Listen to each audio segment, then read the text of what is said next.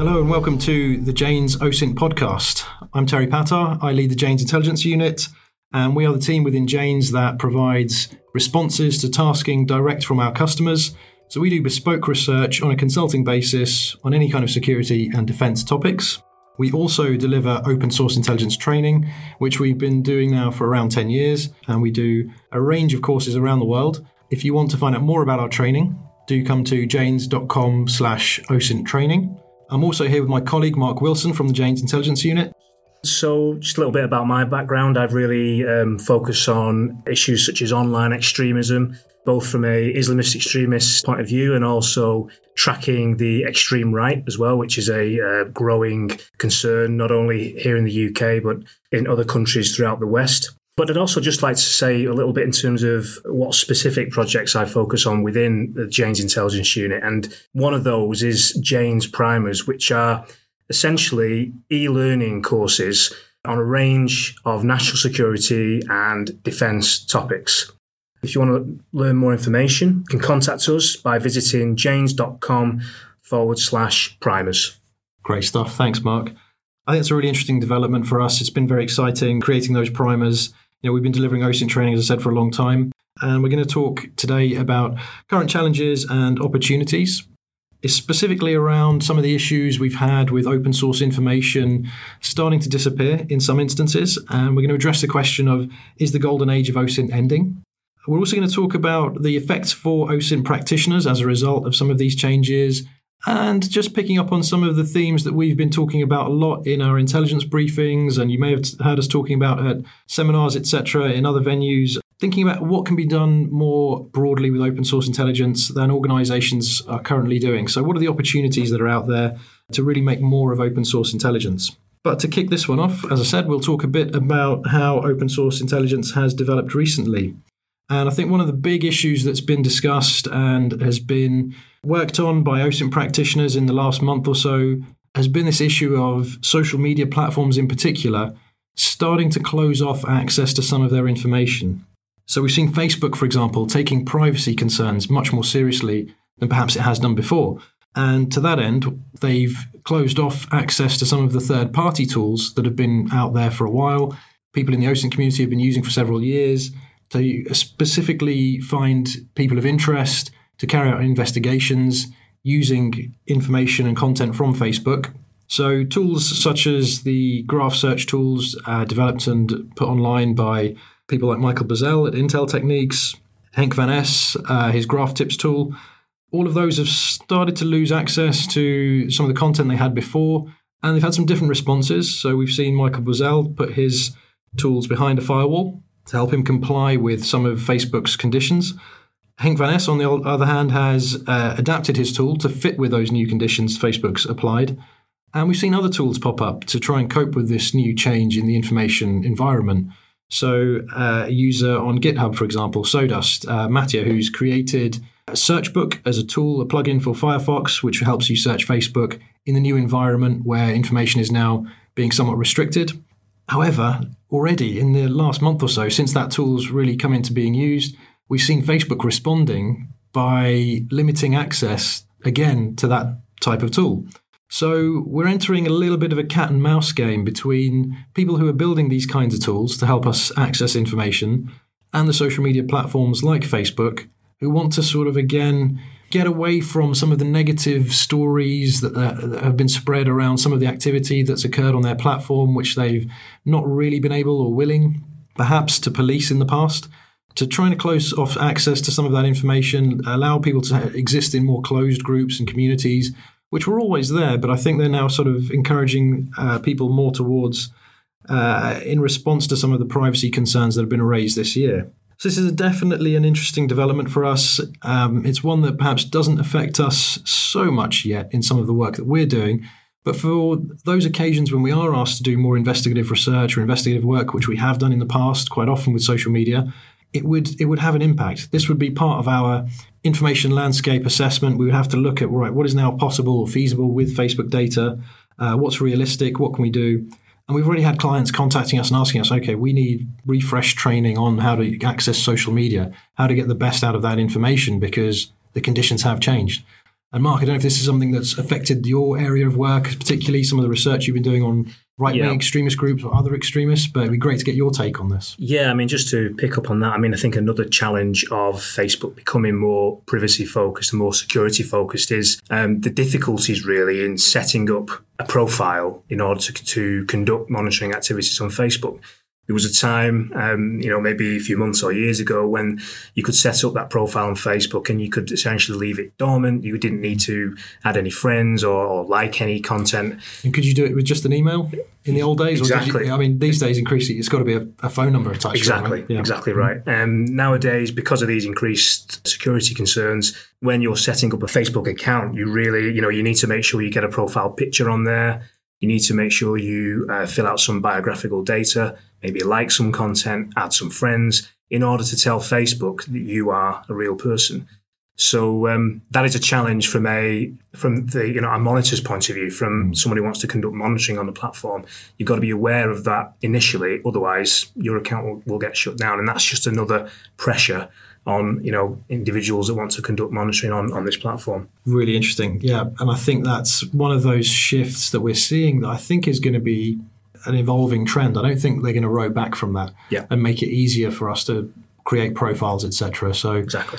I think it's something that for open source intelligence practitioners, the teams that are involved in that kind of work, that they're going to have to get on top of. Or what we may find is for some organizations, some of the access to information on social media platforms starts to drift away from being open source intelligence towards being online human intelligence which is really a different specialism. It's a different set of skills you need in order to run realistic personas, etc., on social media. So it's not something that can just be done, I think, by people in the course of their activities and they can spend a few minutes on here and there.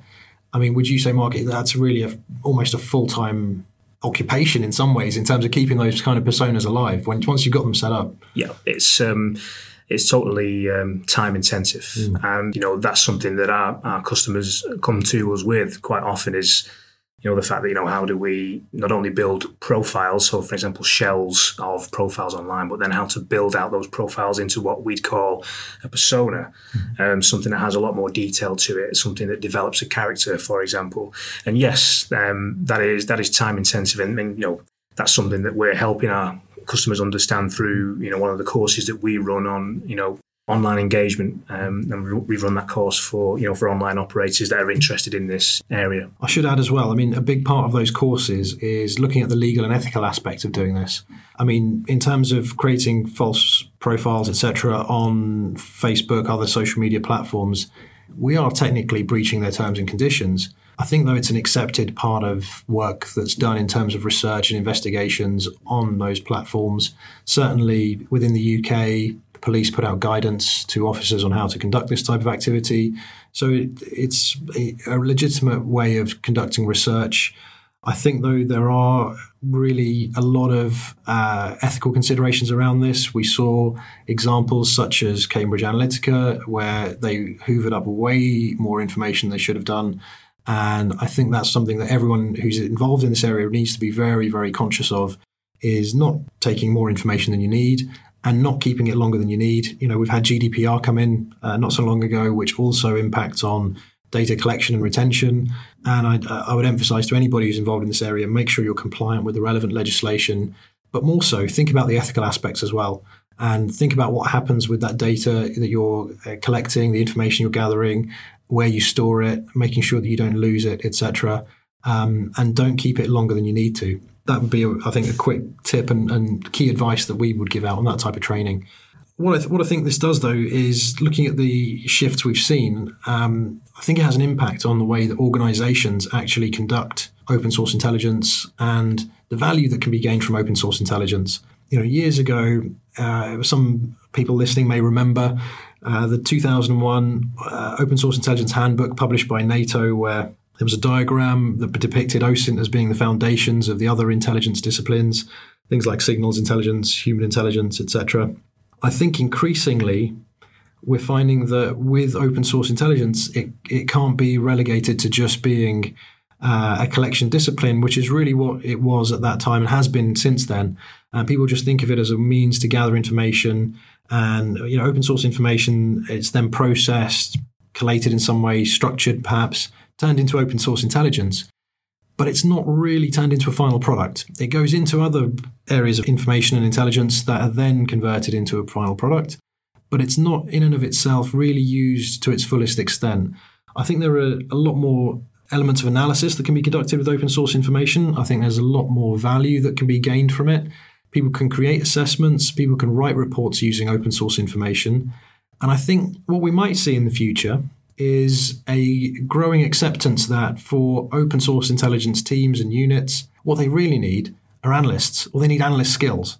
They need to be able to take that information and turn it into some useful product. Otherwise, it may become an increasingly shrinking collection discipline especially as we see other types of information being steadily closed off. I mean, even where social media is accessible and websites, etc., we may find that individuals are becoming more circumspect about what they post.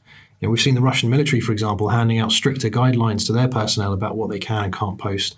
Um, I don't know if, Mark, in the extremist area, that's affected any of your research efforts, whether groups that you may be looking at uh, giving out more security advice to their members and telling them actually you need to stay off these platforms or say less. Um, Definitely, I mean that's something um, I'll go into more detail on in the on the section uh, coming up. But um, there's definitely a shift to, I mean, not just uh, individuals from the extreme right, but also Islamist extremists as well are savvy operators. You know, I mean, with, with Islamist extremists, that's been the case for some time. Uh, I think the extreme right has a little bit of catching up to do but that's definitely the, the general direction of travel online. And, and we see individuals becoming a lot more aware of their personal security and their online footprint.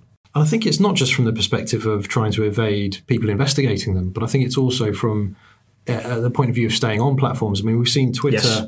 Twitter's closed down a lot of accounts recently. Um, there's again that's probably affected the people who were monitoring those accounts more than the people that were using them uh, in some ways. But it's again another area of open source information where we're, we're starting to see it become less useful in collection terms. So when we're talking to organisations now about what comes next in open source intelligence, I think where we see the opportunities, it's really around doing more with the kind of information that's already available. Again, applying those analysis skills, trying to produce useful product from open source information, but also trying to involve other disciplines within an open source intelligence team. So bringing in specialists who perhaps are imagery specialists, you know, because they're one of the areas that will grow will be commercial satellite imagery or the availability of other types of imagery. So having full-time imagery analysts within an OSINT team could be really beneficial for defense and security organizations, where before I think those were seen as distinct disciplines and you know, it was hard to cross those organizational boundaries sometimes. And, you know, the OSINT team becomes siloed from other areas. It's really important now for OSINT teams to really start drafting in those specialist skills, whether it's imagery, whether it's maybe language skills. I think we're one area that we are sort of seeing some growth is around the quantity of non-English language material that's online, and that's going to continue. So there's more and more platforms that are specifically set up in particular languages or to cater for particular language communities. Again, that's a, an area of potential growth for OSINT teams. So, despite all these challenges, there are some opportunities. There's things that they can do hopefully that leaves people with a few thoughts to take away and think about in terms of the way they practice open source intelligence. But I wanted to maybe go into some more detail uh, from you, Mark, on uh, now on looking at extremism, particularly, and some of the research sure. you've done. Yeah. Maybe give us a flavour of how you've gone about doing it. So, we've been taking forward some sustained research um, to help our customers understand the threat posed by the extreme right. And key to understanding that threat, we've kind of separated this research into four areas. So, first off, is understanding the narratives of the extreme right.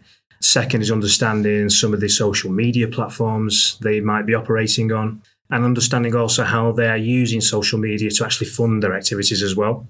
And then finally, uh, looking into um, how, again, they're using social media to link across some borders. And just to pick up on a couple of those, uh, those final points there is social media platforms like Gab are really important now in terms of helping these individuals and organizations connect across borders. And so, for people who might not have heard of Gab before, sure. can you maybe just describe a little bit about what it is? Yeah, so um, Gab is a social media platform. It's been described in mainstream media as uh, the far right's answer to Twitter. And actually, if you use Gab, if you spend any time on Gab, you'll quickly realize that it is actually very similar to Twitter. Whereas on Twitter, you may have a tweet, for example, which is you know a maximum character length. It's very small. Um, on Gab, you would have a Gab. That's what they call on that platform. And again, it's very, very um, small amount of characters that you can you can use in that. Um, I guess the differences between the two platforms is, and I'll go into this a little bit, is that on Gab you can also join groups, whereas on Twitter it's you're really just following individuals or organisations or other accounts. But so Gab has that added dimension to it. It's a bit more you know you, you, can kind of connect with a lot more people on, on specific issues really so that's the kind of the, the long and short of gab but for example gab's group function if we're talking about right-wing extremists has basically seen a group i'll just choose one example a group called the anglosphere. And that is basically a forum where white supremacists from the uk the us canada australia south africa they can connect and discuss white supremacist type issues on that group. I mean, we've seen a similar group that's been focused on Europe, and that pushes a narrative of Europe heading uh, for an inevitable race war, for example. So you can see how these groups on these platforms are really connecting people, not only across borders, but helping connect people to the same narratives as well. And then if you just go on, I mean, another area of interest is is looking at online funding and specifically answering the question: How are right wing extremists using the web to fund their activities? Basically, so when we use the term extreme right, the extreme right is quite a broad church, right? We've already mentioned white supremacists. You've got neo Nazis in the mix. You've got uh, counter Islamists in the mix, um, as well as identitarians. Well, the news is is that actually each one of these segments of the extreme right are all looking to fund their activities through requesting cryptocurrency donations.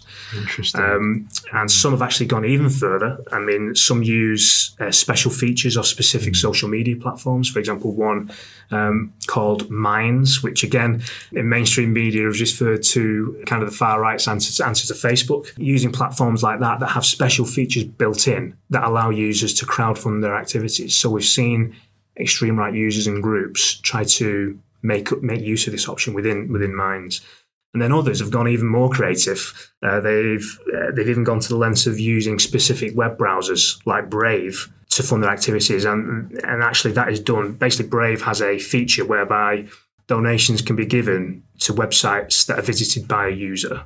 So the idea is that for you know right wing extremists will encourage their followers to visit their own site using the Brave browser, and then that allows the user of the Brave browser to actually transfer some cryptocurrency to to that actual website. So just just on that one, so the yeah. Brave browser, for those who aren't familiar with it, it's a more privacy oriented browser, exactly. which is set up by a commercial company with perfectly good intent. Yes. Uh, But you're saying it's in some ways being misused almost by some of these groups to help them fundraise. Definitely, definitely. So within the browser, it has a kind of a cryptocurrency uh, coin that is kind of built into it, and you can visit a specific website, any website you want, and if you like that website, um, then you can um, donate some of your cryptocurrency tokens using the Brave browser.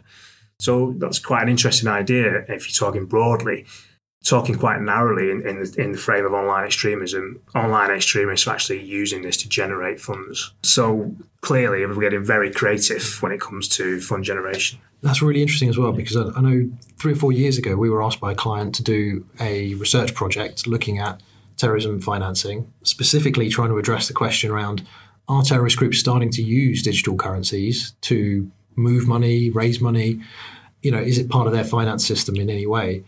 All the research at the time that was done by others, done by ourselves, we found that actually they weren't mm-hmm. at that point using digital currencies, um, whether it be cryptocurrencies or other forms of digital currency, because it was actually slightly more complex than just moving money normally or raising money normally. But you're saying now actually that's that's a shift you're seeing. Actually, they want Definitely uh, are they, and are they drawn to those kinds of currencies because of the secrecy aspect, or is it just because it's been made easier than it perhaps was before? Uh, well, my thoughts on that are it's the, it's the former. It is mm. that they are attracted to the fact that their perception, at least, is that they um, there is you know more security around that. They can conceal those transactions uh, a lot more than they were using using more mainstream monetary systems. So that is one to watch. And of course, you know, on that as well, I mean, we wait uh, with bated breath on, you know, what uh, the Facebook cryptocurrency Libra is going to look like as well.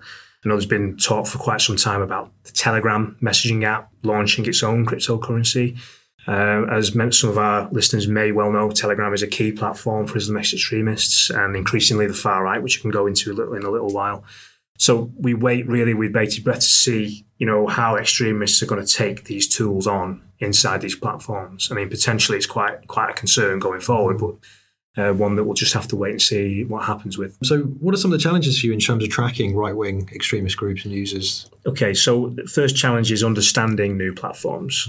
Um, so, we've been talking about Facebook, we've been talking about Twitter, but conducting monitoring in this space is actually less and less about conducting monitoring on mainstream platforms like your Twitters and your Facebooks of this world. Um, mentioned Gab already, but basically what we're seeing is an alternative social media realm or world has really been developed, and that is really occupied by extreme right users, individuals, and organizations. So, for example, recently through our research, we've discovered a, an extreme right presence on social media networks like MeWe Parler, Blabpad. Have you ever heard of any of those? I have not heard of any of those. No, I hadn't until a few wow. weeks, months ago. Um, so, and they're even using. When I've already mentioned Brave, but they're they're using um, other web browsers, new web browsers. So, for example, one called Dissenter, which if you download it, I think it's a, a browser extension as well as being a browser. But if you download it, it essentially allows you to comment on any URL that you visit and your comments will not be seen by a website administrator. They'll be only seen by other mem- other individuals who've downloaded the Dissenter browser. So it's kind of a portion of the internet that is kind of um, pasted on to what you see on your screen. But if you don't have Dissenter, you can't see those comments. So it's kind of a workaround for uh, extreme right users to basically talk about the issues of the day without getting censored. For right wing extremists, it's really about operating on the platforms that are go- going to give them more breathing space and the platforms that are not going to crack down upon them every five minutes. And these lesser known platforms basically do that. So a second challenge is you've got one one challenge understanding the actual new platforms, but a second challenge is actually understanding changes that go on within social media platforms as well. And this is another key area that would really help our customers understand. And I've already mentioned it. Great example is Gab. So Gab recently transitioned um, into an open source, decentralized social media platform.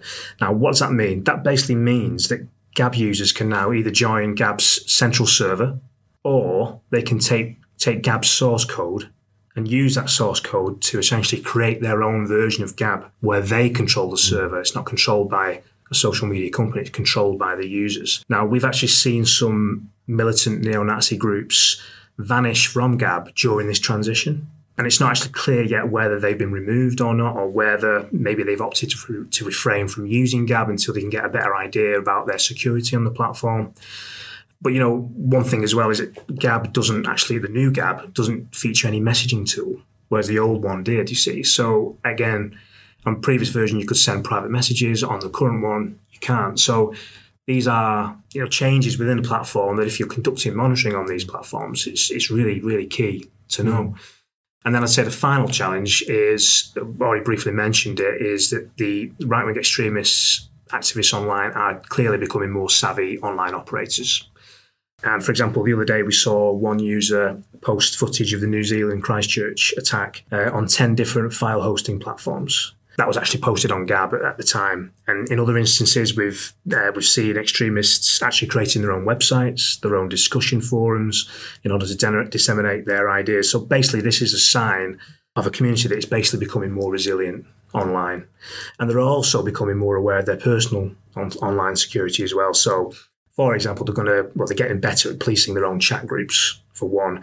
There's one specific chat group run by the Australian branch of a group called Proud Boys, which is a, a white supremacist group.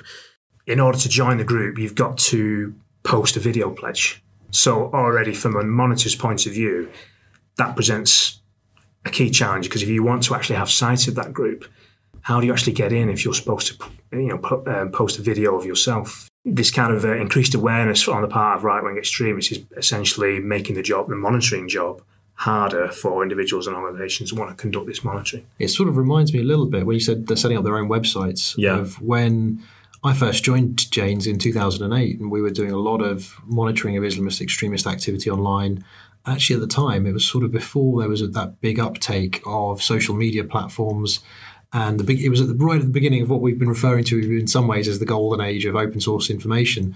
At that point, groups were using a lot more websites of their own. So they were building their own websites rather than relying on those sorts of third party platforms. So it's interesting that we might see some of that creeping back in as well. And like you say, trying to track all of that activity is a challenge in itself. And it's, you know, something that we do specialize in and we, we are doing a lot of work in. So it's, it's really interesting to hear about how that's going and how that research is developing. Yeah, I mean, just a just a final thought on perhaps where I see this going in the future. So from around April, we started to see a wider shift of extreme right users shifting to Telegram. Telegram, mm. of course, the platform that is been associated most with Islamist extremists is now a key platform for the extreme right as well. So we've seen groups from Eastern Europe, from the UK, Scandinavia, the US, Australia make this shift in, in the last few weeks and months. It's important to say that the shift didn't start in April. We've seen extreme right users on Telegram way back to, you know, at least 2017.